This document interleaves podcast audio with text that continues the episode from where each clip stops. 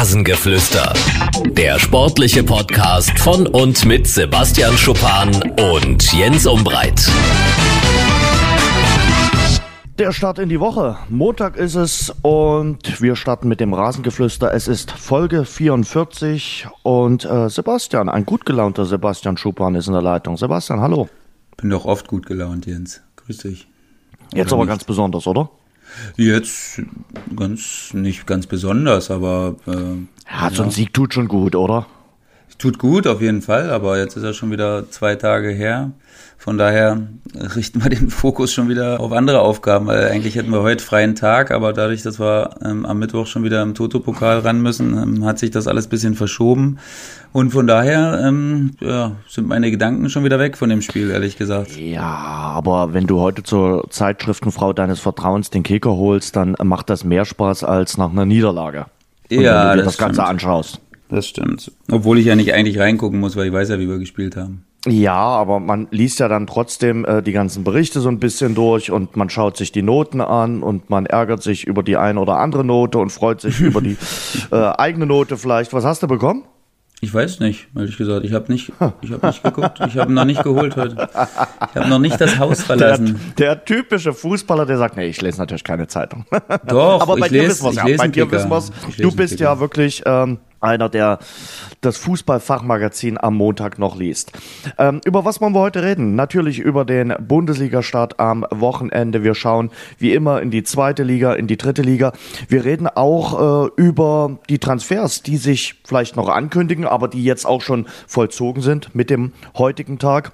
Wir reden über einen Stadiontest über äh, das Magazin testberichte.de hat die Stadien in der Bundesliga unter die Lupe nehmen lassen, hat ein Ranking erstellt. Bin ich auch sehr gespannt äh, auf die Meinung des Kollegen Schuppan. Also das wird eine illustre Sendung am äh, Montag und Sebastian, lass uns mit der Bundesliga anfangen. Was war denn für dich die größte Überraschung äh, an diesem ersten Spieltag? Die größte Überraschung war, dass Düsseldorf in Bremen gewonnen hat für mich. Fand ich nämlich auch, ja. Fand ich auch. Also gar nicht mal so dieses Unentschieden von Hertha BSC. Ich glaube, man konnte fast damit rechnen, dass die Bayern dieses Mal vielleicht nicht so mit einem 5-6-0 aus den Startlöchern kommen. Ich fand auch äh, Fortuna Düsseldorf äh, bei Werder Bremen. Für mich war das auch die Überraschung. Warum für dich? Ja, weil ich da erstens, also ich hatte ja Düsseldorf äh, ein schwieriges Jahr prophezeit äh, in unserer Vorschau. Ähm, mhm. Nun heißt das ja nicht, dass sie nicht trotzdem irgendwelche Punkte ergattern äh, können und werden, aber ich hatte jetzt ehrlich gesagt überhaupt damit nicht gerechnet, dass es in Bremen direkt ein 3-1 sein wird und ja, dass es jetzt auch eine Manier war, die echt in Ordnung war. Also da war ich wirklich überrascht und ähm, ja, des Weiteren war ich auch noch ein bisschen überrascht, wie klar Union verloren hat. Also ich weiß, dass ich habe ja RB selbst äh, stark geredet letzte Woche und habe sie als als ganz klare Nummer drei mit eventuell Riecher nach oben äh, gesetzt. Aber dass Union dann zu Hause äh, so untergeht, dass und vor allen Dingen auch schon in einer relativ frühen Phase des Spiels äh, relativ chancenlos war, das hat mich dann auch trotzdem in der Deutlichkeit überrascht. Hm. Ich habe äh, Samstag viel geschaut, mir auch das Topspiel, das sogenannte Topspiel angeschaut. 0 zu 0 zwischen Gladbach und Schalke. Boah, muss ich aber ganz ehrlich sagen, das war schon teilweise Fußball zum Abgewöhnen. Klar, erster Spieltag ist immer ein bisschen schwierig, da aus den Startlöchern rauszukommen, aber das war schwere Fußballkost, muss ich wirklich sagen. Gerade von äh, Borussia Mönchengladbach hatte ich da mehr erwartet. Ja, das war wirklich eins der wenigen Spiele, was ich gar nicht gesehen habe. Ja, du hast da habe ich mir auch dementsprechend nicht die Highlights angeguckt bei einem 0-0. Also das, das spare ich mir dann manchmal. Auch nicht viele. Nee. Und ähm, ja, klar, wie du sagst, aber dann sehe ich lieber ein 3-3 zum ersten Spiel als ein als ein 0-0, weil das ist ja, ja, keine Ahnung, für Schalke ist es im Endeffekt wahrscheinlich, das kannst du dir noch schöner reden als für Gladbach. Klar. Ähm, hast du zumindest zu Null gespielt, auswärts, das ist erstmal in Ordnung und ähm, ja. Frankfurt ist gut aus den Startlöchern gekommen, wie ich fand. Also das war auch ein recht äh, überzeugendes Spiel am Anfang. Vor allen Dingen mhm. haben sie super viel Druck gemacht. Hoffenheim ist überhaupt nicht rausgekommen hinten und äh, auch folgerichtig dann das Tor und ja, ähm, alle happy äh, bei den Adlerträgern und ähm, ja, Dortmund hat sich auch die Seele vom Leib geschossen. Ja, äh, eigentlich wie in der Vorsaison, Fehlstart gehabt, na, äh, früh in Rückstand geraten, äh, aber dann haben sie äh, gut gerockt, vor allem in der zweiten Halbzeit haben sie ähm, den Signal Iduna Park so richtig äh, lautstark gemacht und so richtig zum Rocken gebracht. Das war schon gut anzusehen, wobei man natürlich auch sagen muss, also ich glaube nicht, dass der FC Augsburg jetzt das Maß der Dinge ist. Äh, man hat schon gesehen, dass die Augsburger große Probleme speziell in der Defensive haben und äh, ja, die sind ja dann spätestens nach dem 3 zu 1 komplett eingebrochen. Da war es dann nur noch eine Frage der Zeit, wann die Dortmunder die nächsten Tore schießen werden und ob es dann wirklich so ein großer erkannter Sieg wird. Aber wie gesagt, gesagt, du musst dann auch erstmal fünf Tore gegen den FC Augsburg schießen. Ja, sicher. Und bei Augsburg, da muss man sich ja echt, also bin jetzt keiner, der äh, hier Overreacting Monday äh, macht, aber. an wie die Frau von Sky, die hat äh, Daniel Bayer, den Kapitän, gefragt. Ja, Daniel Bayer, Sie haben ja schon viel erlebt, aber wie schätzen Sie die, die jetzige Situation ein? Also, ähm, ich sag mal, erster Spieltag und klar, Pokal aus, aber ähm, ich würde wirklich fast sagen, Bälle flach halten. Erster Spieltag. Nee, Jens, ich, du hast mich ja nicht, du hast mich nicht ausholen lassen. Ne? Ich hatte äh, gesagt, dass es, dass ich, dass er wirklich schon am Ende der letzten Saison angebahnt hat, diese, diese Tendenz. Und ich meine, das macht man ja eigentlich nicht, saisonübergreifend äh, Sachen vergleichen. Aber vor allen Dingen dieses letzte Spiel da gegen Wolfsburg, das bleibt mir immer noch in Erinnerung, weil das ja wirklich, ja, desaströs fast schon war. Und wenn die Saison dann jetzt so anfängt, dass du gleich im Pokal natürlich ausscheidest, was nicht passieren soll, aber was natürlich immer mal passiert, nicht nur Augsburg, dann ist es okay, aber dann kriegst du direkt fünf Stück gegen Dortmund.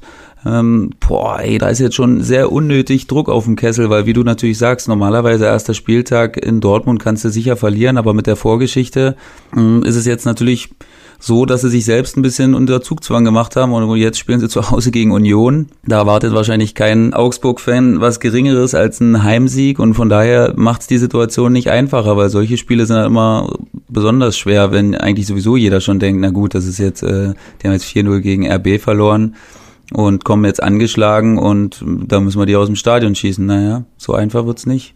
Da bin ich mhm. mir relativ sicher. Stefan Lichtensteiner wollen sie möglicherweise holen, äh, den äh, Schweizer Abwehr-Uldi kann man da fast schon sagen mit äh, 35 Jahren. Der hat ja äh, auch mal für Juventus Turin, zuletzt für den FC Arsenal gespielt. Ja, ich glaube, seine Erfahrung würde gut tun, oder?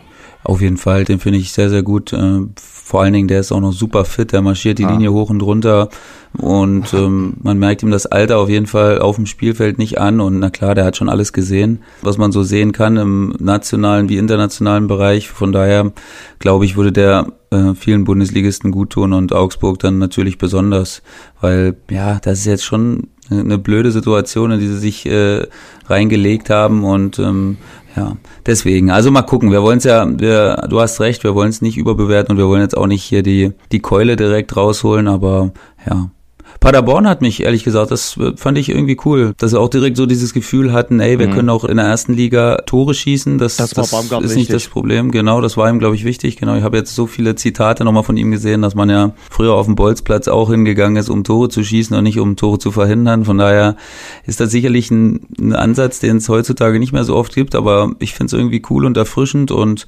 ja, trotzdem müssen sie, müssen sie aufpassen, dass sie die Defensive nicht vollends vernachlässigen, weil da stechen die Erstligisten mit ihrer Qualität natürlich brutal in die Wunden. Sie hörten die Aussagen eines Abwehrspielers. Äh, ja, aber ganz ehrlich, der Sinn des Der auch schon viele Gegentore kassiert ja, hat. Ja, klar, aber der Sinn des Fußballspielens liegt ja nun mal darin, äh, Tore zu schießen, das Spiel zu gewinnen.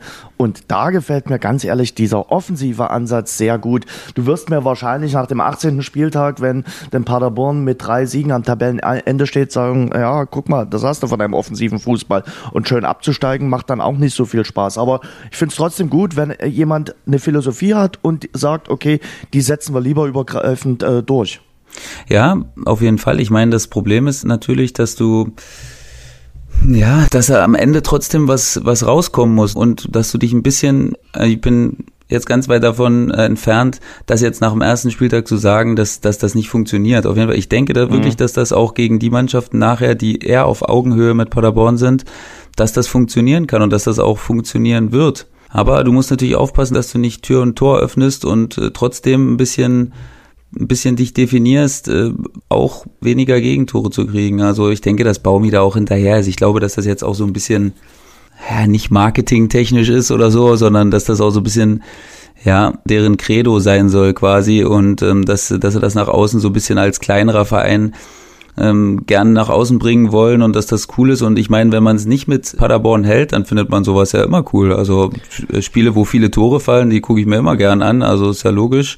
Genau. Aber wenn du dann äh, Fan äh, des SCP bist, dann äh, ja, kriegst du ja schon das ein oder andere graue Haar mehr wahrscheinlich in so einem Spiel, was dann 3-2 oder 4-3 oder was weiß ich wie ausgeht. Hm, das ist dann schon öfter schwierig. Du musst dich ja auch irgendwie versuchen, von den beiden anderen Aufsteigern irgendwie abzuheben. Union mit dem Credo Ostverein, erste Mal Bundesliga, Köln sowieso äh, viel Trara, Karnevalsverein und Paderborn will sicherlich mit dem offensiven Ansatz äh, dann äh, kommen. Und ich glaube, das ist gar nicht mal so schlecht für deren eigene äh, DNA. Es ist ja nicht ganz einfach, sich da jetzt irgendwie abzuheben von den 17 anderen Vereinen und speziell auch dann von den anderen Aufsteigern. Von daher finde ich diesen offensiven Ansatz von Baumgart gar nicht äh, so schlecht.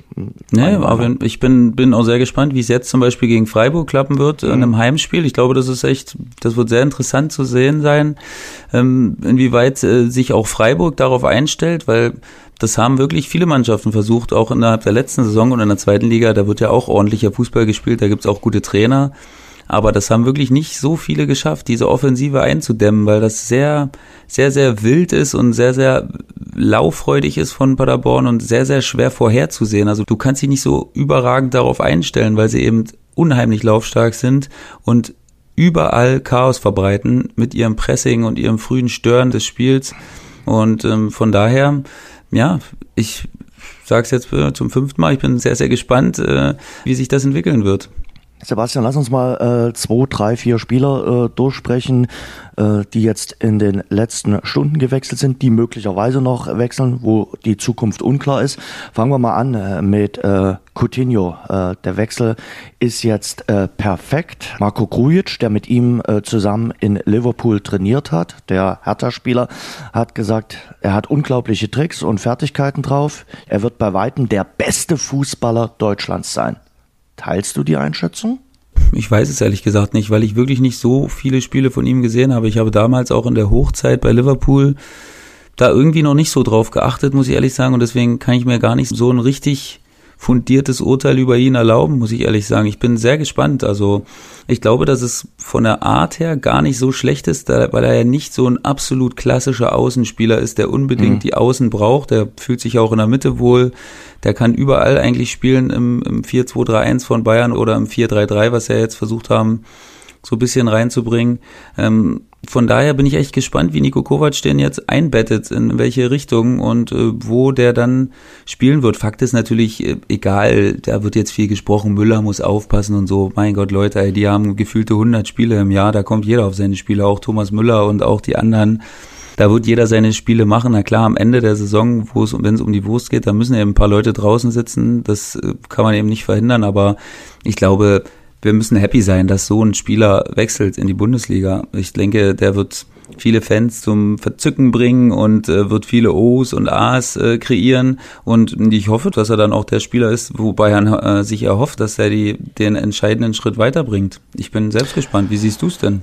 In Liverpool fand ich ihn wirklich richtig gut. Äh, da hat er viele äh, Fans gehabt und äh, die waren, glaube ich, auch nicht besonders happy, als er dann äh, ja quasi seinen Wechsel zum FC Barcelona erzwungen hat in Barcelona hatte ich immer den Eindruck, da stand er im Schatten äh, der anderen äh, Stars. Äh, da wurde dann auch äh, bei ihm, wenn ihm was nicht gelungen ist, häufiger geraunt im Publikum als äh, bei anderen. Und äh, in der Nationalmannschaft hat er zuletzt richtig gut gespielt. Also von daher teile ich auch deine Einschätzung. Es ist ein Gewinn für die Bundesliga. Die Bundesliga hat mal wieder so einen Superstar gebraucht und das ist fürs internationale Ansehen der deutschen Liga ganz, ganz wichtig. Und da kannst du dann auch mal 8,5 äh, Millionen Euro Leihgebühr und ein äh, Gehalt von 13 Millionen Euro netto äh, zahlen. Äh, Kaufoption soll bei 120 Millionen Euro liegen. Muss man mal gucken, ob sich Coutinho in diesem Jahr so äh, behaupten kann, dass äh, die Bayern dann diese Kaufoption ziehen. Also wie gesagt, äh, es ist auf jeden Fall äh, ein, ein, ein Spieler, der den Unterschied ausmachen kann. Ob er jetzt unbedingt bei weitem der beste Fußballer Deutschlands ist, äh, wie es Grujic gesagt hat, das muss man erstmal abwarten.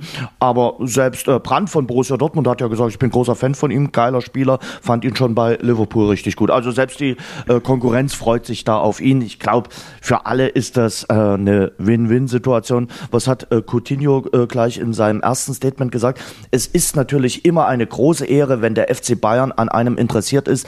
Das ist ein großer und traditionsreicher Verein. Ich kann es auch kaum erwarten, das äh, Trikot überzustreifen und zu spielen. Ich glaube, das sind so Sätze, die liegen in so Pressestellen von einem Verein dann äh, vor und äh, da wird dann einfach nur noch der Name eingesetzt und dann ist die Pressemitteilung perfekt. Kopieren, einfügen, Jens. Ja, äh, ganz, ganz klar. Aber ja, ich meine, also. Die Fans sind auch ganz wichtig, ist immer, dass du die Stadt lobst und die Fans. ja, ja, das stimmt. Das ist so eine, so eine Floskel geworden, die so ein bisschen, die so ein bisschen nervt. Aber alle Sätze, die es gibt, sind auch irgendwie schon mal gesagt ja, worden. Klar. Äh, von daher, fällt es einem da auch manchmal schwer, die Worte aber, zu finden. Aber schön wäre auch mal zu sagen, ja, ich musste halt einfach äh, jetzt hierher, weil äh, ich hatte keine anderen Alternativen. Hat ja letztes Jahr einer gesagt von Nürnberg, hat das so ein Asiate, ich weiß gar nicht, der hat gesagt, ich hatte einfach keine andere Option, deswegen komme ich jetzt hierher. Naja. Ähm, was ich noch dazu sagen wollte, ist, ich finde, ich finde es für die Bayern eigentlich so wie die Situation jetzt ist, gar nicht so schlecht, weil du kannst jetzt eigentlich erstmal für einen überschaubaren Preis gucken ob er die Lorbeeren wert ist, die er mitgebracht hat oder die über ihm hängen quasi.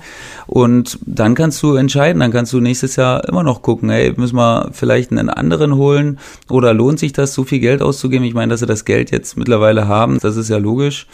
Das werden sie dann auch nächstes Jahr haben, aber ich finde die Variante wirklich jetzt so, wie es ist, eigentlich sogar besser als davor. Von daher, ähm, da kann man jetzt warten, wie sich Sané nach seiner Verletzung wieder einfindet und ähm, ob man den dann immer noch so, so doll haben möchte und wie es dann läuft. Also ich glaube, dass Bayern jetzt von einer relativ schlechten Position, äh, über die wir noch vor einer Woche gesprochen haben, in eine relativ komfortable äh, gewechselt ist. Wie siehst du äh, den Wechsel von Michael Coursons von äh, Borussia Mönchengladbach? Und da haben die Gladbacher ihm aber auch noch ordentlich ein äh, mitgegeben. Max Eberl hat ja gesagt, wir haben einen neuen Trainer, der ihm eine Chance geben äh, wollte. Aber wenn er diese Chance nicht nutzen wollte, dann geht es eben nicht. Und äh, wir haben ihn abgegeben. Herzlichen Glückwunsch. Ja, ich glaube, dass es wichtig ist auch für Bayern, dass auch junge Spieler geholt werden, also und entwicklungsfähige Spieler und Spieler, wo man vielleicht jetzt gerade denkt, hm, na klar, der wird vielleicht jetzt nicht so viele Minuten sehen, aber abwarten. Also in der Bundesliga, wenn das ein Spieler mit absoluter Qualität ist und ähm, er hat ja äh, in seinem Jahrgang ist er einer der Besten und ähm, von daher macht dich so eine Mannschaft wie Bayern natürlich noch mal besser. Ne? Das, da wissen wir ja auch, da kannst du den Ball gefühlt jedem über zwei Meter zuspielen, wenn der Druck hat oder nicht, egal, der wird schon was machen mit der Kugel. Und äh, von daher glaube ich, dass man sich in so einer Mannschaft wie Bayern natürlich selbst im Training schon mehr und besser entwickelt als teils äh, woanders, wo man vielleicht spielt.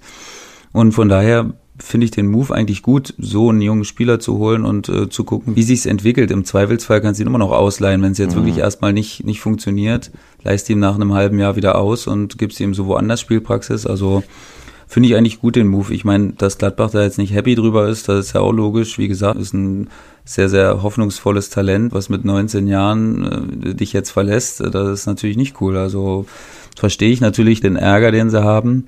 Aber ja, aus Bayern-Sicht kann ich den Wechsel relativ gut nachvollziehen, ehrlich gesagt.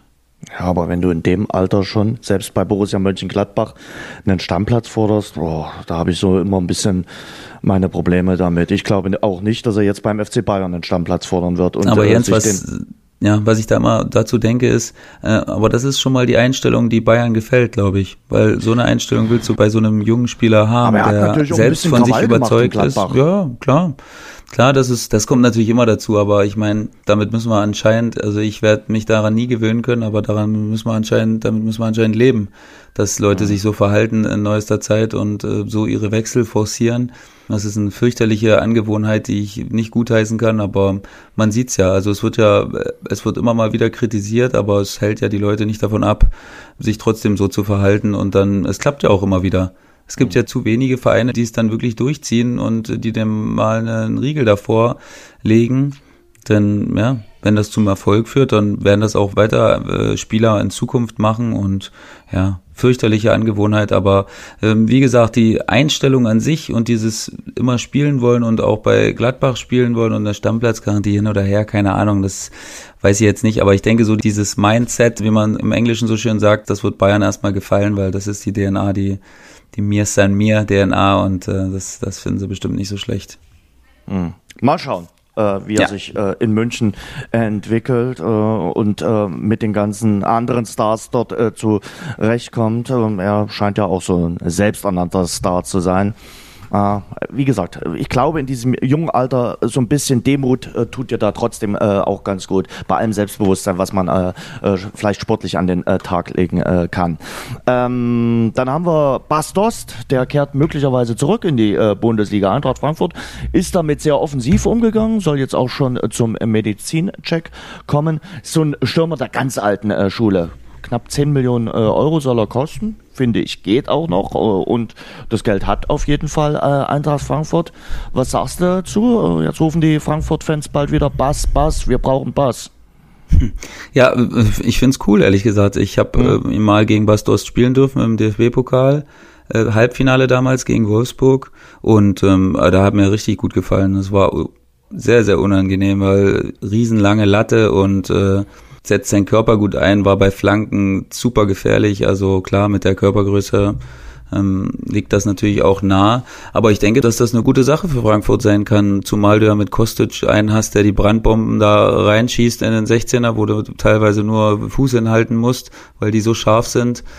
Ähm, und ja, das Spiel von Frankfurt, glaube ich, ist immer gut ausgelegt auf einen großen Mittelstürmer. Man ja Leer, da hat das ja auch in einer beeindruckenden Art und Weise geschafft, da auf sich aufmerksam zu machen und ich glaube, das kann gut passen. Also ich bin ein Fan von Bastost. Hm. Sind wir sehr gespannt. Und äh, klar, äh, Freddy Bobic hat es ja auch gesagt, äh, sie müssen äh, offensiv noch was tun, äh, die Hessen und werden das jetzt wohl auch. Und ich glaube, selbst wenn Bastos kommt, ist möglicherweise immer noch nicht der letzte Zugang äh, bei Eintracht Frankfurt, weil wir hoffen natürlich, äh, dass sie sich in den Playoffs der Europa League jetzt durchsetzen und äh, für die Gruppenphase qualifizieren und dann tanzen sie ja weiter auf äh, drei Hochzeiten und da brauchst du schon einen ordentlich äh, großen Kader, um das äh, realisieren zu können. Ja, auf jeden Fall. Das ist sicher nicht der letzte Spieler, nee. der da, der da dazukommt und da bin ich aber jetzt echt relativ entspannt, weil Freddy Bobic da in den letzten Jahren nachgewiesen ja. hat, dass er da wirklich auch die nötige Ruhe hat und dass er da auch die Kontakte hat, auch mal Spieler zu holen, die man vielleicht nicht so kannte, nicht jetzt wie Bas Dost, sondern andere Spieler, von denen man vorher noch nicht so viel gehört hat, die dann äh, fantastisch eingeschlagen haben und ja, also mein Vertrauen ist relativ groß, muss ich sagen, in Freddy Bobic. Ja, macht Bruno Hübner aber auch einen guten Job als äh, Sportdirektor quasi. Also ich glaube, äh, der hat mittlerweile auch ein richtig äh, gutes Netzwerk. Hm, muss man wirklich sagen, Eintracht Frankfurt hat sich da top entwickelt. Und du hast ja vorhin schon gesagt, sind jetzt auch gut gestartet äh, in die Bundesliga, im Pokal weiter. Auch in der Europa League läuft's richtig gut. Ähm, von daher äh, sieht das ganz ordentlich aus. Ja, und was wird aus äh, Timo Werner? Gestern getroffen beim Sieg äh, in Berlin bei Union. Geht jetzt wahrscheinlich ins äh, letzte Vertragsjahr. Also die äh, Gespräche mit RB lässt seine Gefolgschaft wohl verstreichen ähm, ja, und äh, wird wohl auch eine Vertragsverlängerung verstreichen lassen. Ja, ich denke, da, dass wir darüber noch einige Male sprechen werden, genauso wie mit Nübel. Da werden wir auch noch äh, gefühlte ja. fünfmal drüber sprechen, wahrscheinlich in den nächsten 20 Wochen bis zum Winter. Und ja, na klar, ich meine, aus Werners Sicht, ich kann das schon nachvollziehen. Das ist, es gibt größere Vereine noch als RB Leipzig. Und ähm, du willst natürlich als Spieler immer das Maximale rausholen. Und klar spielt er jetzt Champions League auch mit Leipzig und ähm, hat theoretisch alles, was er bei anderen auch hat, aber ähm, die Ambitionen sind natürlich immer noch andere, wenn du jetzt Bayern ruft oder keine Ahnung, ich könnte mir auch einen englischen Verein bei ihm vorstellen, der da vielleicht äh, vorsprechen wird. Äh, von daher kann ich das nachvollziehen. Ich hoffe bloß nicht, dass es sich so ewig zieht wie ein Kaugummi und dass es nicht irgendeine Auswirkung hat auf die Leistung von Leipzig. Kann ich mir eigentlich trotzdem nicht vorstellen. Ich denke, der Werner ist auch ein Typ, der jetzt weiter trotzdem Gas geben wird und ähm, einfach auch seinen Marktwert weiter mhm. erhöhen wird damit und von daher ja, wird es eine unsägliche Geschichte wieder werden wahrscheinlich, aber das können, wir, das, das können wir jetzt nicht ändern. Ich denke ja. nicht, dass er jetzt direkt eine Entscheidung raushauen wird und ich denke, dass die Wahrscheinlichkeit, dass er bei Leipzig bleibt, relativ gering ist. Es ist natürlich lukrativ äh, für diese Spieler ins letzte Vertragsjahr zu gehen, ohne Verlängerung, weil damit kassiert äh, der abgebende Verein keine Ablöse, weil man ist ja dann äh, vertragsfrei. Und äh, damit gibt es einen ordentliches Handgeld. Und das Handgeld ist manchmal sogar in zweistelliger Millionenhöhe. Kommt immer auf den Spieler ab an, aber wie gesagt, äh, der neue Verein spart natürlich die Ablöse und kann dann äh, ins Handgeld äh, investieren. Und von daher ist das für Nübel, Werner, und bei Dortmund ist es äh, Guerrero sicherlich nicht uninteressant, ins äh, letzte Vertragsjahr zu gehen. Äh, auch in Dortmund gibt es ja für Guerrero jetzt so ein äh, Ultimatum, dass er sich doch bitte entscheiden soll, äh, ob er den Vertrag verlängert oder ob er jetzt im Sommer noch äh, wechseln solle. Hm, bin ich auch mal gespannt. Also ähm, auch der hat eigentlich keinen Druck. Ja, da weiß ich jetzt gerade aus Dortmund Sicht, ja, der war halt wirklich relativ viel verletzt. Ne? Das, das, muss man sagen. Der hat absolut unfassbare Qualität, wenn der fit ist. Aber Vor in wie vielen Phasen war er denn fit? Gut. Ja. ja, klar. In wie vielen Phasen war er denn richtig fit über einen längeren Zeitraum? Das äh, ist schon immer sehr ärgerlich für einen Verein. Aber nichtsdestotrotz haben sie ihm ja das Angebot gemacht und ja, da wäre ich jetzt von allen, ehrlich gesagt, von allen Vereinen noch am ruhigsten, was Dortmund mhm. jetzt, was Guerrero angeht, weil du halt so unfassbar viele Alternativen hast. Und ähm, ja, Nübel auf Schalke ist halt auch sowas. Du hast Neuer schon damals verloren, als ja dann später weltbesten Torhüter. Das willst du jetzt natürlich paar Jahre später nicht wieder in selber Manier erleben. Und Werner, Werner genau das Gleiche. Also so einen deutschen Nationalspieler, der ein absoluter Topspieler ist, den, ja, den möchtest du nicht abgeben. Und von daher äh, ja, wie gesagt, wir werden noch unzählige Male drüber sprechen, Jens, bis es sich entscheidet, wohl bei allen dreien. Ich denke auch, das wird äh, für die nächsten Folgen im Rasengeflüster immer mal wieder ein Thema sein. Und ein Thema bei uns ist natürlich auch immer die zweite Liga. Der Hamburger SV führt mit sieben Punkten äh, vor dem VfB äh, Stuttgart. Dort kann heute natürlich auch noch äh, Darmstadt 98 vorne reinstechen in äh, dieses Führungsduo aktuell, weil wenn die gewinnen in Osnabrück, hätten sie auch sieben Punkte auf dem Konto. Lass uns mal unten über die Teams sprechen, die noch kein Spiel gewonnen haben. Wien Wiesbaden, Tabellenletzter, null Punkte, drei Spiele, drei Niederlagen, auch im Pokal ausgeschieden. Ich glaube fast, ja, man konnte fast davon ausgehen, dass es Wien Wiesbaden in der zweiten Liga schwer haben wird. Finde ich ehrlich gesagt nicht. Ich habe nicht damit gerechnet, dass sie jetzt null Punkte haben, zumal das Auftaktprogramm jetzt auch nicht super schwer war. Ne? Also das war das Heimspiel gegen Karlsruhe, dann in Aue, und jetzt, ähm, jetzt gegen Hannover zu Hause. Ja. ja. aber ich meine, wenn du gegen einen Mitaufsteiger am Anfang ja, spielst zu Hause schon. und dann gegen einen direkten Konkurrenten auswärts, dann rechnest du dir schon aus, dass du nicht beide mhm. verlierst auf jeden Fall. Also, mhm. ne, das ist äh, schon so eine Sache. Gut gegen Hannover, die hatten bis jetzt oder bis dato auch keine Bäume ausgerissen. Sagen wir mal so, die waren jetzt auch nicht mit ultra äh, hartem Rückenwind nach äh, Wiesbaden gekommen. Von daher kann man da schon recht enttäuscht sein. Ähm, und ja, ich bin gespannt, wie es jetzt weitergeht. Also man muss sich ja jetzt irgendwie Gedanken machen und gucken, woran es liegt. Ich meine, man hat so eine kleine Sturmmisere, dass, dass die Jungs verletzt sind, dass jetzt äh, Kieré sich noch ein Faserriss äh, zugezogen hat und Scheffler nicht 100% fit war und da äh, Tietz äh, am Meniskus operiert wurde. Also da ist schon ein bisschen Notstand vorne. Ähm, aber nichtsdestotrotz sind es wahrscheinlich dann auch ein bisschen zu viele Gegentore bis jetzt gewesen. Und ähm, ja, eigentlich war die Offensive in den Jahren zuvor immer die Stärke der Wiesbadener. Die haben immer unfassbar viele Tore geschossen und ähm, waren jetzt auch nie unter der besten Abwehr dabei, aber immer solide, sagen wir mal so, und haben immer viel, viele Tore geschossen. Und das fällt ihnen jetzt gerade aktuell ein bisschen schwer. Bei einem Aufsteiger glaube ich jetzt nicht, dass sie jetzt die Nerven verlieren und jetzt irgendwie durchdrehen. Aber klar, du musst jetzt gucken, dass du irgendwie punktest erstmal, sei es nur ein Punkt, äh, ist eigentlich egal, jetzt spielst du in Bochum ja, da geht was, glaube ich. Also da würde ich jetzt nicht sagen, dass das unmöglich ist. Und dann spielst du zu Hause gegen Regensburg. Das sind jetzt natürlich zwei Spiele. Ja, vier Punkte wären natürlich ganz gut. Lass uns mal über Bochum äh, sprechen. Die sind aktuell 16. Auch nur ein Punkt auf äh, dem äh, Konto. Haben jetzt äh, in Hamburg äh, verloren. Haben sich sicherlich auch noch einen anderen äh, Saisonstart ausgerechnet freuen sich mhm. über das Pokallos. Äh, das tut so ein bisschen äh, den schlechten Saisonstart in der zweiten Bundesliga abschwächen. Aber ich weiß nicht, ob sich da, also ich würde mich da nicht freuen. Ehrlich gesagt. Also ich bin, ich weiß, verstehe mal nicht, warum Leute sagen, da freut man sich drauf. Da kriegst du auf den Sack und dann bist du, fliegst du raus. Warum freut man sich da? Das verstehe ich nicht. Das ist also die Mannschaft, die sich nie Ausrutscher quasi erlaubt, egal gegen wen auch wenn es mal hin und wieder knapp war, aber also das ist wirklich das Los, was ich nie haben will. Das, egal, ob, was hast du davon, dass du gegen die gespielt hast? Da läufst nur hinterher also, die ganze Zeit, hast keinen Ball. Nicht traumlos, sondern Pressemitteilung, Sebastian Schuppan würde sagen, scheißlos. Also, scheißlos, äh, ja.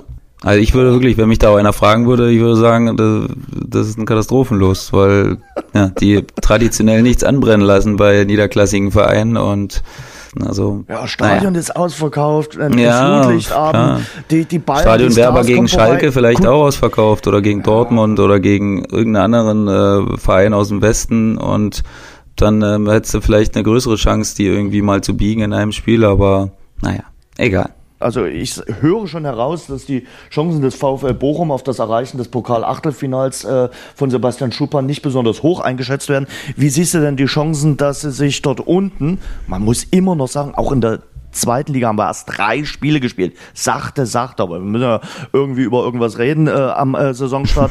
Ähm, und der Saisonstart war jetzt sicherlich nicht der allerbeste. Ähm, wie siehst du denn die Chancen, dass der VfL Bochum dort unten schnellstmöglich rauskommen oder nisten Sie sich dort unten ein? Ja, da bin ich jetzt relativ entspannt noch. Ich glaube nicht, dass sich Bochum unten einnisten wird. Also ich glaube auch nicht, dass sie eine famose Aufholjagd äh, auf die Aufstiegsränge äh, starten werden, aber ich bin mir relativ sicher, dass sich Bochum da rauswühlen wird und die haben die Qualität, die mhm. können halt auch mal wirklich, keine Ahnung, jetzt zum Beispiel gegen Hamburg, da hätte mich jetzt auch nicht überrascht, wenn sie da gewonnen hätten, sagen wir mal so. Also die haben sowas auch immer in sich drin, dass die auch einfach auswärts bei einem schweren oder schwierigen Gegner äh, mal gewinnen können und von daher äh, mache ich mir um Bochum nicht so die großen Gedanken, ehrlich gesagt. Machst du dir um St. Pauli Gedanken? Also bisschen mehr, finde, ja. Ja, ich finde, das ist so ein Fehlstart mit Ansage, oder? Äh, ich habe die Worte von Jos Lujukai noch vor dem ersten Spieltag in den Ohren und äh, dann führen sie lange in Bielefeld, kriegen dann äh, in der Schlussminute den Ausgleich. Und seitdem geht eigentlich auch nicht so richtig viel. Und äh, das mit dem äh, Tor in letzter Minute erwischt sie dann äh, am Samstag schon wieder in Stuttgart. Ja, also ich meine. Ist das Zufall eigentlich, wenn man so in den Schlussminuten äh, Tore fängt? Das gab es auch mal in Dresden eine Zeit lang, da gab es auch immer Gegentreffer in den Schlussminuten. Hat man gesagt, ja, am Anfang war es noch Zufall, dann war es aber irgendwann kein Zufall mehr. Da war es dann äh, ja eine Frage von der Klasse des Vereins und auch eine Frage der Birne. Das weiß ich nicht, ja. Ich denke, dass das immer im Unterbewusstsein nachher eine Rolle spielt und dass du mhm. dann wieder dieses Aha-Erlebnis brauchst, dass du dann äh, in letzter Sekunde kein Tor kriegst und äh, dass es dann wieder so aus den, aus den Köpfen raus ist. Das, klar, wenn dir das zwei, dreimal passiert, dann ist das natürlich immer so eine Sache, so wie früher hat äh, bei Bielefeld hat mein Mentaltrainer, der hatte mal die selbsterfüllende Prophezeiung gesagt, wenn du daran denkst und ähm, das überhaupt in deinen Kopf reinlässt im Laufe des Spiels, dann ist die Wahrscheinlichkeit auf jeden Fall ein bisschen höher, dass es passieren wird am Ende. Und ja, da würde ich jetzt weiß nicht, ob ich davon jetzt schon ausgehen würde, weil gegen Bielefeld, das war ja wirklich super verdient für Bielefeld. Ne? Das war jetzt nicht so, dass das aus dem Nichts oder so kam. Das war dann einfach, ist halt relativ spät passiert, aber war wirklich mit großer Ansage davor. Und ja, das Heimspiel gegen Fürth tut halt so ein bisschen weh im, im mhm. Nachhinein. Ne? Bielefeld und Stuttgart haben sich als äh, wie erwartet starke Gegner präsentiert, wo man sicherlich auch mal Punkte lassen kann, jeweils auswärts aber zu Hause gegen Fürth, das war unerwartet. Und ja, jetzt kann man natürlich darüber diskutieren, ob das jetzt nötig war, so eine Ansage vorm ersten Spiel zu machen, weil das gab ja dann auch einen Bruch zwischen Mannschaft und Trainer. Das hat man ja schon in den Interviews nach dem Bielefeld-Spiel gesehen. Ich glaube, Marvin Knoll und äh, Buballa haben da gesprochen und haben da wirklich nicht in die Kerbe des Trainers geschlagen. Im Gegenteil, sogar in die komplett entgegengesetzte Richtung. Und das hat mich dann schon so ein bisschen verwundert. Wenn du das als Trainer zulässt, dass es so einen Graben zwischen dir und der Mannschaft gibt, dann ist es jetzt erstmal von Haus aus nicht so eine gute Sache. Auch der erste FC Nürnberg nicht so richtig gut rausgekommen aus den Startlöchern. Auch erst nur drei Punkte. Und äh, gut, Sandhausen immer sehr unangenehm, auch schon häufig besprochen hier im Rasengeflüster. Aber das kam für mich relativ überraschend, dass die äh, Nürnberger in Sandhausen äh, verlieren. Ja, da wussten wir auch nicht so richtig, ne? Da, nee. Also da haben wir schon gesagt, dass wir die Mannschaft ah, trotzdem, trotzdem stark, stark einschätzen, aber nicht so stark wie die Top-Favoriten, sagen wir mal so. Und ja, man sieht, Hannover und äh, Nürnberg, die haben beide aktuell noch ein bisschen zu kämpfen. Ja. Auch vielleicht mit der Umstellung wieder auf Zweitligafußball und ähm, neue Mannschaft, äh, viele neue Gesichter. Ich glaube, dann, denen sollte man noch ein paar Wochen Zeit geben. Ich meine, Nürnberg hat jetzt von den vier Spielen, die sie hatten, zwei gewonnen, zwei verloren, wenn man den Pokal mit rein äh, nimmt, was ja auch ein schwieriges Spiel war in Ingolstadt. Ähm, dann ja, ist sicherlich nicht optimal auf jeden Fall, aber ja, auch noch nicht absolut dramatisch. Also da bin ich jetzt noch nicht so, dass ich da jetzt schon so schwarz male. Wo siehst du denn die größten Unterschiede? Weil du jetzt gerade gesagt hast, man muss sich da ein bisschen äh, umstellen zwischen erster und zweiter Liga. Naja, in der ersten Liga Dass wird du dann schon ein selbst das bisschen. Spiel machen musst als äh, Absteiger und sagen musst, okay, jetzt äh, können wir uns nicht mehr auf die Defensive nur verlassen, sondern wir müssen jetzt äh, mehr agieren, als zu reagieren. Ja, erstens das, dass quasi die Erwartungshaltung eine andere ist. In der ersten Liga hat sicherlich oder haben die Fans sicherlich oder das Umfeld und der Verein sicherlich in wenigen Spielen äh, erwartet, dass man um 100% punkten muss.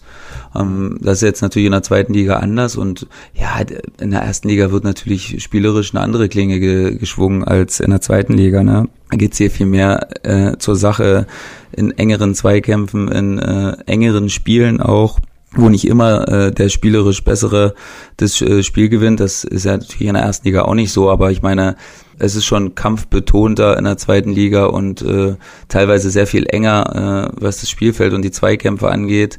Und von daher, ja, würde ich denen schon so fünf, sechs Spiele einräumen, erstmal so als, als reinkommen. Aber klar, die Punkte, die dir da fehlen, die können dir dann am Ende natürlich wehtun. Das ist, das ist auch logisch. Von daher solltest du gucken, dass du, selbst wenn du nicht so gut bist, dass du dann nicht so oft verlierst, sagen wir mal so. Ein Punkt äh, ist ja dann doch manchmal immer noch mehr wert, als man in dem Moment erstmal denkt. Dritte Liga. Karl Zeiss Jena, gestern verloren gegen äh, Waldhof Mannheim. Äh, der Trainer Lukas Kwasniok hat gesagt, er sei der Beobachter eines Spiels zwischen einer Männermannschaft, Mannheim, und einer Schülermannschaft. Da hat er seine gemeint. Uh, das war schon starker Tobak. Äh, Zitat äh, weiter von Kwasniok. Äh, wenn die Jungs, seine Jungs nicht äh, aufwachen, schaden sie dem Verein und ihrer Laufbahn. In dieser mentalen Verfassung ist es ihre letzte Station. Das muss man ganz klar sagen. Der hat ganz schön Dampf abgelassen. Äh, der Lukas Kwasniok weiß sicherlich auch, dass irgendwann sein Kredit, den er sich mit dem starken Saisonendsport letzte Saison aufgebaut hat, dass der dann möglicherweise aufgebraucht ist. Wie nimmt denn äh, solche Worte dann eine Mannschaft wahr, wenn sie vom Trainer öffentlich zusammengenagelt äh, wird? Ja, also jetzt nicht so, wie das jetzt deine Aussagen verdeutlicht hätten, glaube ich. Also ich meine, die Jungs sind ja da, gesagt, spielen ja alle nicht. mir und der Mannschaft passt kein Blatt. Ich vertraue den Jungs.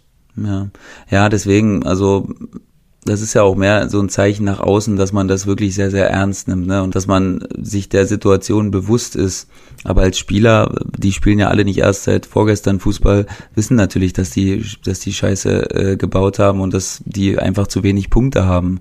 Das ist logisch. Also das weiß da jeder selbst und na klar gibt's Leute, die dann damit lockerer umgehen und dann gibt's Spieler, die, die sich die ganze Woche noch damit beschäftigen, was jetzt da der goldene Weg ist. Äh, kann ich dir auch nicht sagen. Es, äh, viele Wege führen da nach Rom.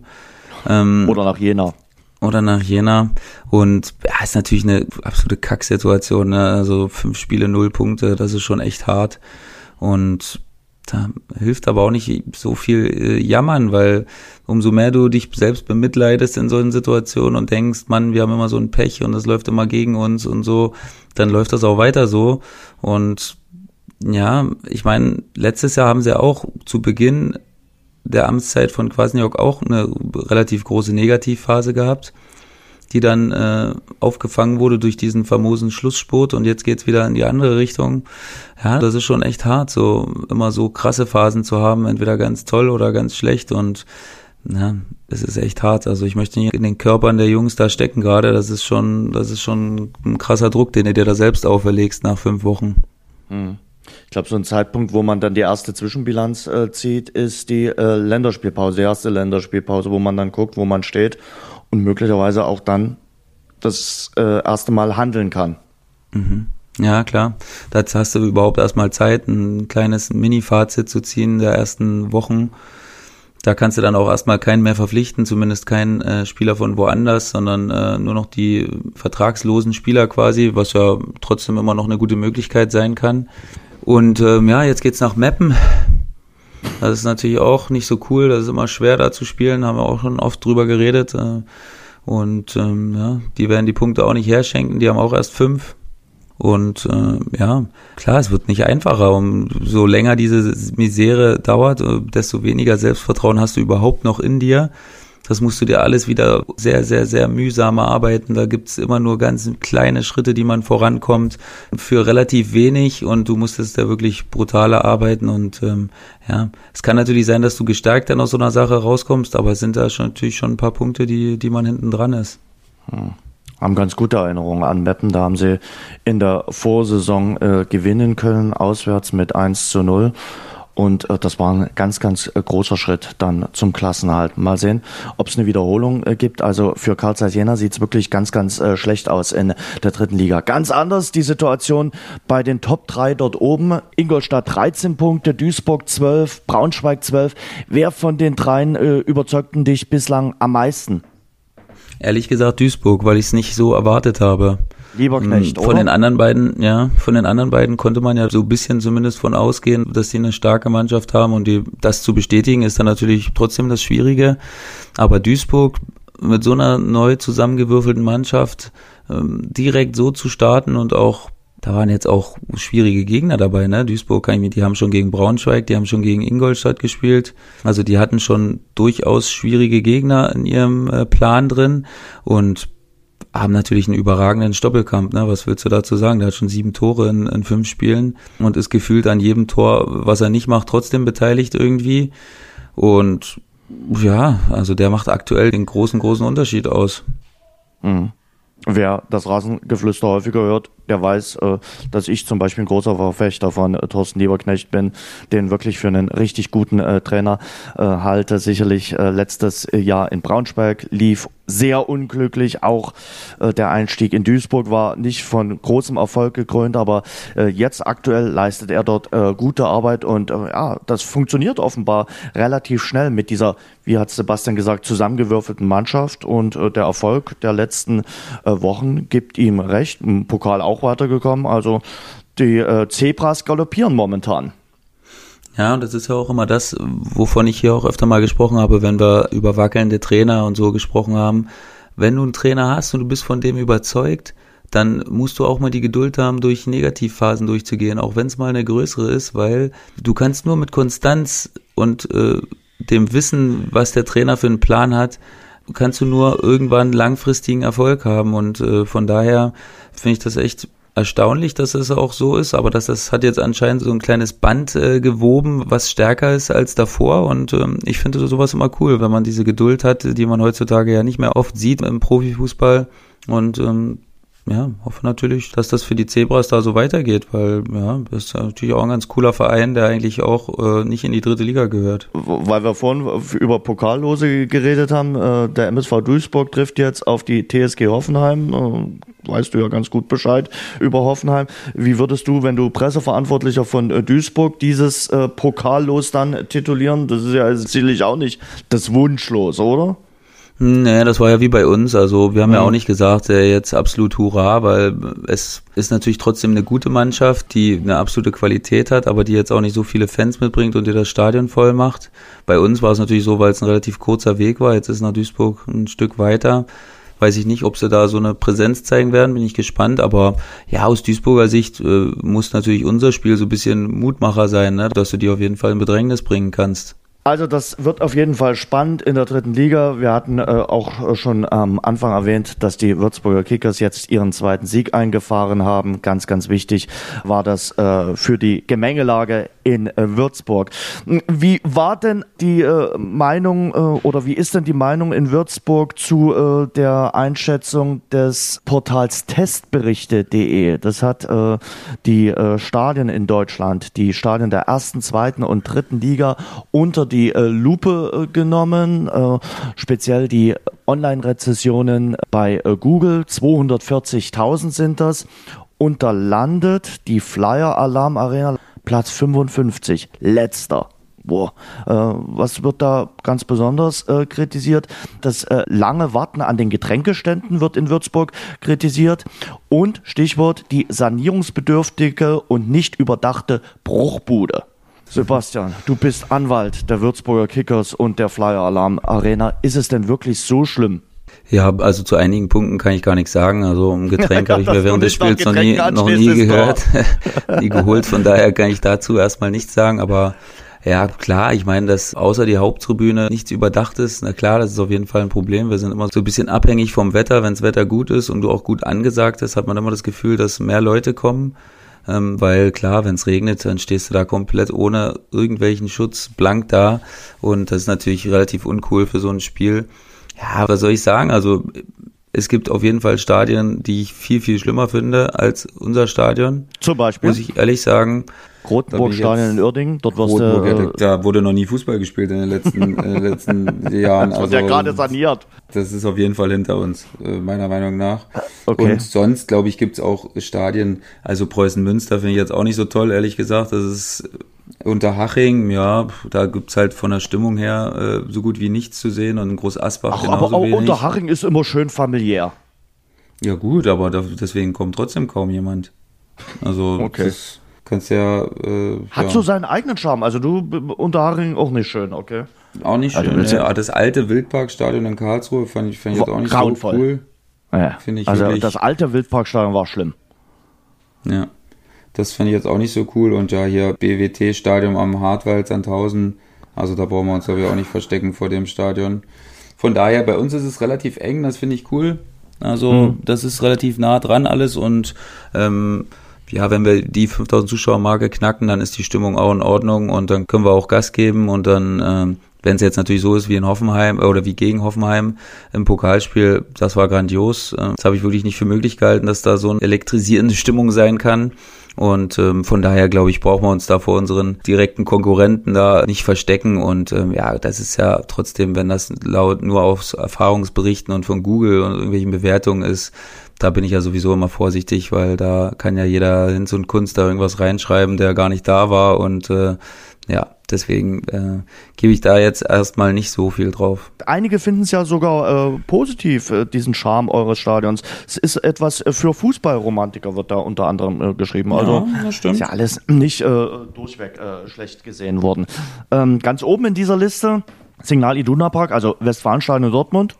Gehst du mit konform? Hast du ja selbst schon gespielt? Ja, also absolut. Mit äh, bisschen Abstand sogar das beste Stadion, wie ich finde.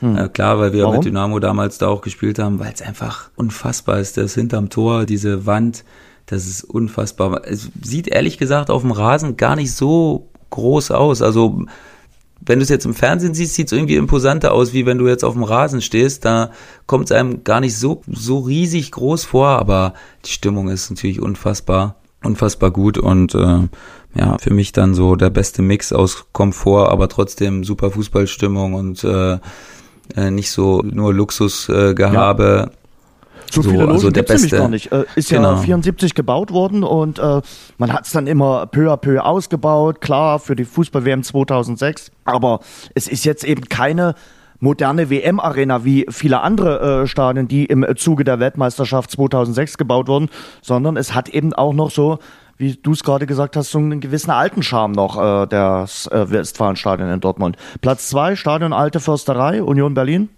Auch äh, ein Kultstadion. Ja, auch ein Kultstadion, aber da würde ich jetzt zum Beispiel Dynamo davor legen. Also okay, ja. relativ klar sogar.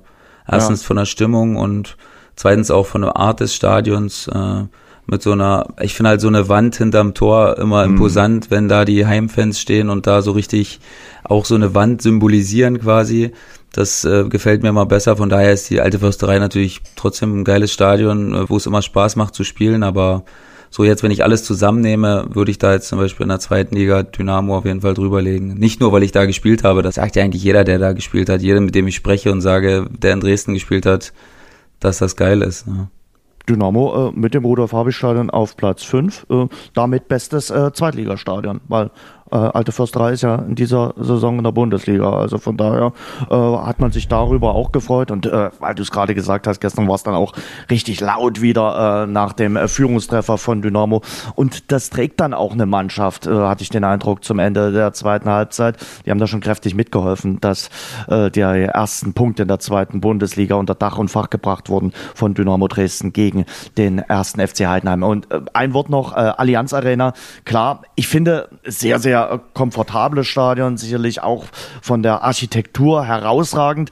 Von der Stimmung muss ich immer sagen, boah, sehr durchwachsen. Also äh, da habe ich schon richtig gute Stimmung äh, miterlebt, vornehmlich auch von den Auswärtsfans, aber eben auch schon Fußballabende oder Fußballnachmittage, wo ich mir gesagt habe, boah, ja, geht auch besser. Ja, sehe ich auch so. Habe ich auch schon wirklich sehr, sehr oft gespielt und war auch oft als Zuschauer schon. Zuletzt ja erst ja ähm, beim Liverpool Champions League Spiel, äh, was die Bayern da zu Hause hatten.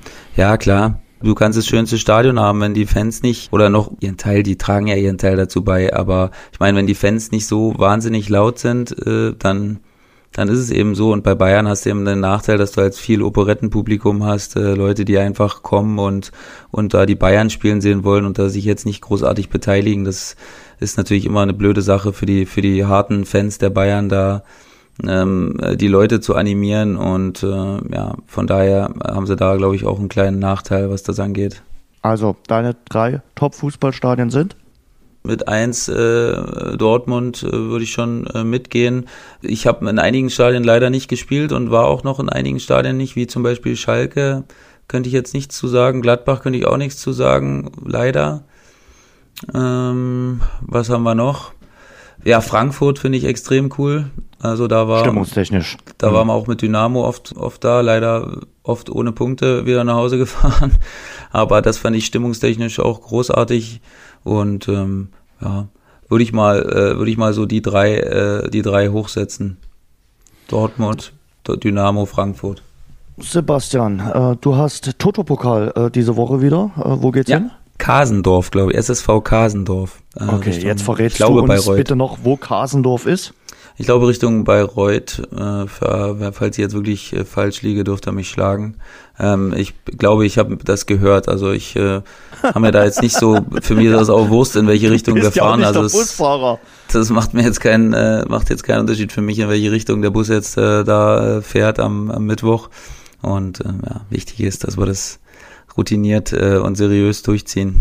Also du bist im äh, Toto-Pokal äh, gefordert. Am Wochenende geht's dann zu einem Top-Team äh, der dritten Liga. Es geht zu Eintracht Braunschweig. Für mich geht's am Freitag ans Bölle, ans Böllenfalltor. Hast du mal am Böllenfalltor gespielt? Weiß gar nicht, nee, kann sein nicht, aber ich war ich oft gucken bei meinen... dürfte äh, bei dir, äh, ihr dürftet nee, euch immer aus dem Weg gegangen sein. Das stimmt, wir sind uns aus dem Weg, aber ich äh, durch Romain Bregerie, äh, mit dem ich immer noch äh, unfassbar guten Kontakt habe, war ich öfter am Böllenfeldtor, weil er da gespielt hat. Also ist mir bekannt die Stimmung und das Stadion. Ja, und dort geht's also am äh, Freitag hin, Dynamo Dresden Auswärtsspiel bei Darmstadt 98 und am Sonntag bin ich dann beim Handball. Die zweite Bundesliga im Handball beginnt und die beginnt gleich mit einem Ostduell zwischen dem HCL Florenz und dem THSV Eisenach. Auch darauf äh, freue ich mich. Montagabend äh, dann noch Fußball in Zwickau, Zwickau gegen Kaiserslautern. Das wird der Abschluss des sechsten Spieltags in Liga 3, aber davor hören wir uns noch, äh, Sebastian, fest versprochen und äh, zeichnen dann das nächste Rasengeflüster auf.